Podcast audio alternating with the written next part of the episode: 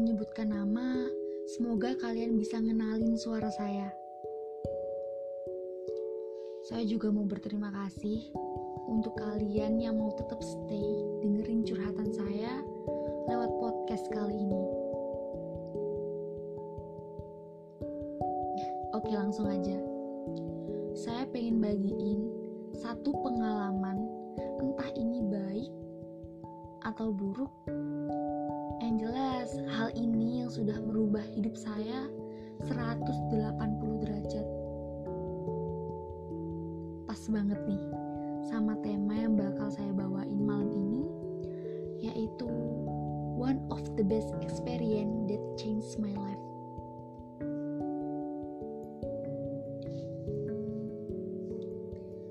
Pernah gak sih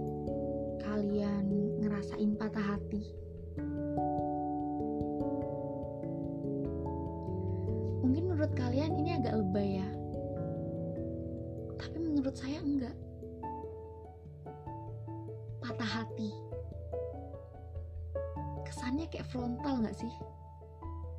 Agak frontal kali ya. tapi serius, Nyatanya hal ini yang bisa merubah hidup saya bahkan sampai separuh. Kenapa bisa begitu? Ya karena saya ngerasa kehilangan rumah kedua saya. Rumah ternyaman saya. Tempat saya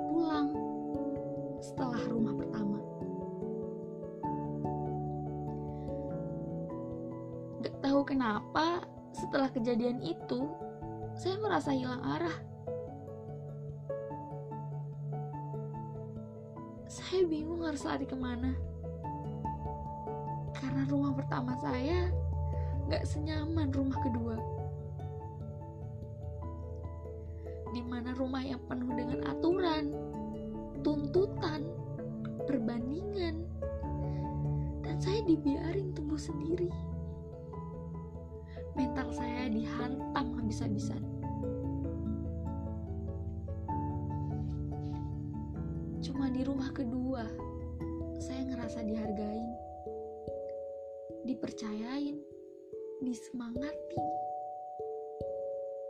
dijagain, dikhawatirin. Dan ketika bareng dia, saya nggak perlu susah-susah jadi orang lain.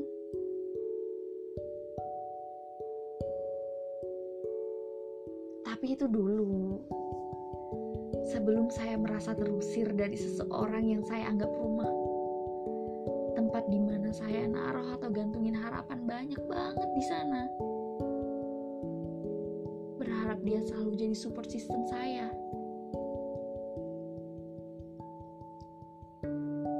Tapi kenyataannya, rumah itu menyewakan kenyamanannya terhadap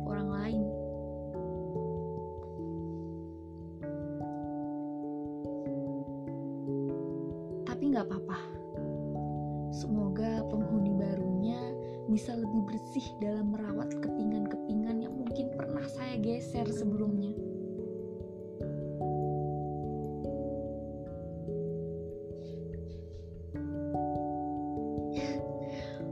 Mungkin kalian bertanya-tanya, apa sih yang merubah hidup kamu setelah kehilangan dia?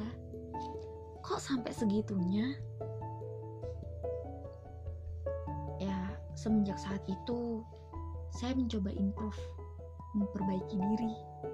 Saya minta sama Allah semoga diberikan jalan terbaik. Tapi saya malu. Saya malu curhat kayak gitu ke Allah. Tapi Allah baik. Selalu datengin orang-orang baik di hidup saya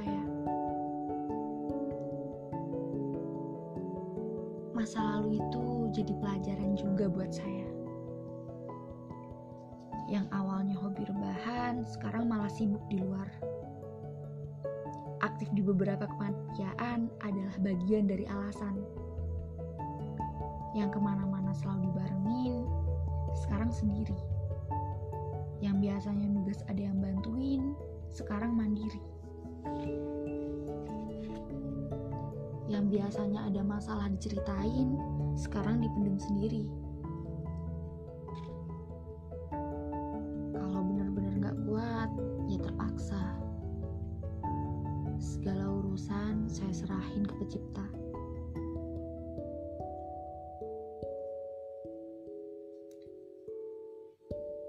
Hari demi hari saya lakuin bersama orang-orang baik. Bahkan saya merasa hidup saya jauh lebih baik. Dan saya juga sadar bahwa tanpa dia, saya juga bakal baik-baik aja.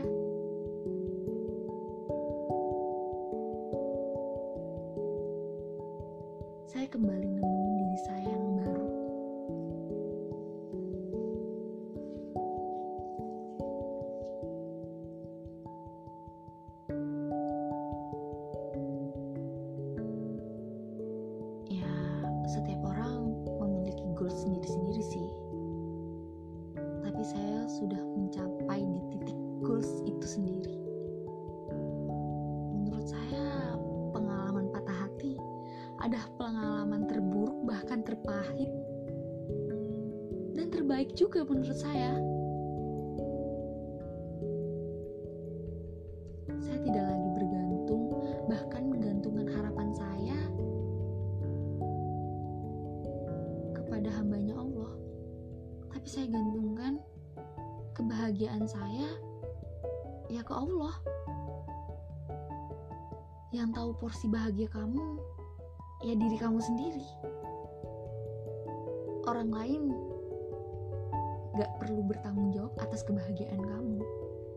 Yang bertanggung jawab atas kebahagiaan kamu, ya kamu sendiri.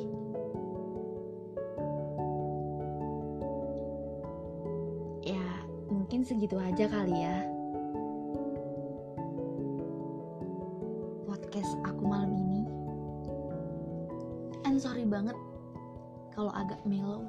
Sampai ke bawah tapi really it's hard for me. Oh iya saya pernah dengar nih satu quotes yang kalian juga harus tahu. Intinya jadilah wanita yang tangguh yang mandiri harus bisa berpenghasilan sendiri. Selain cantik pintar juga perlu tahan banting, tahan sakit hati, tahan segala hal yang menyakitkan. Karena tidak semua wanita seberuntung Ainun.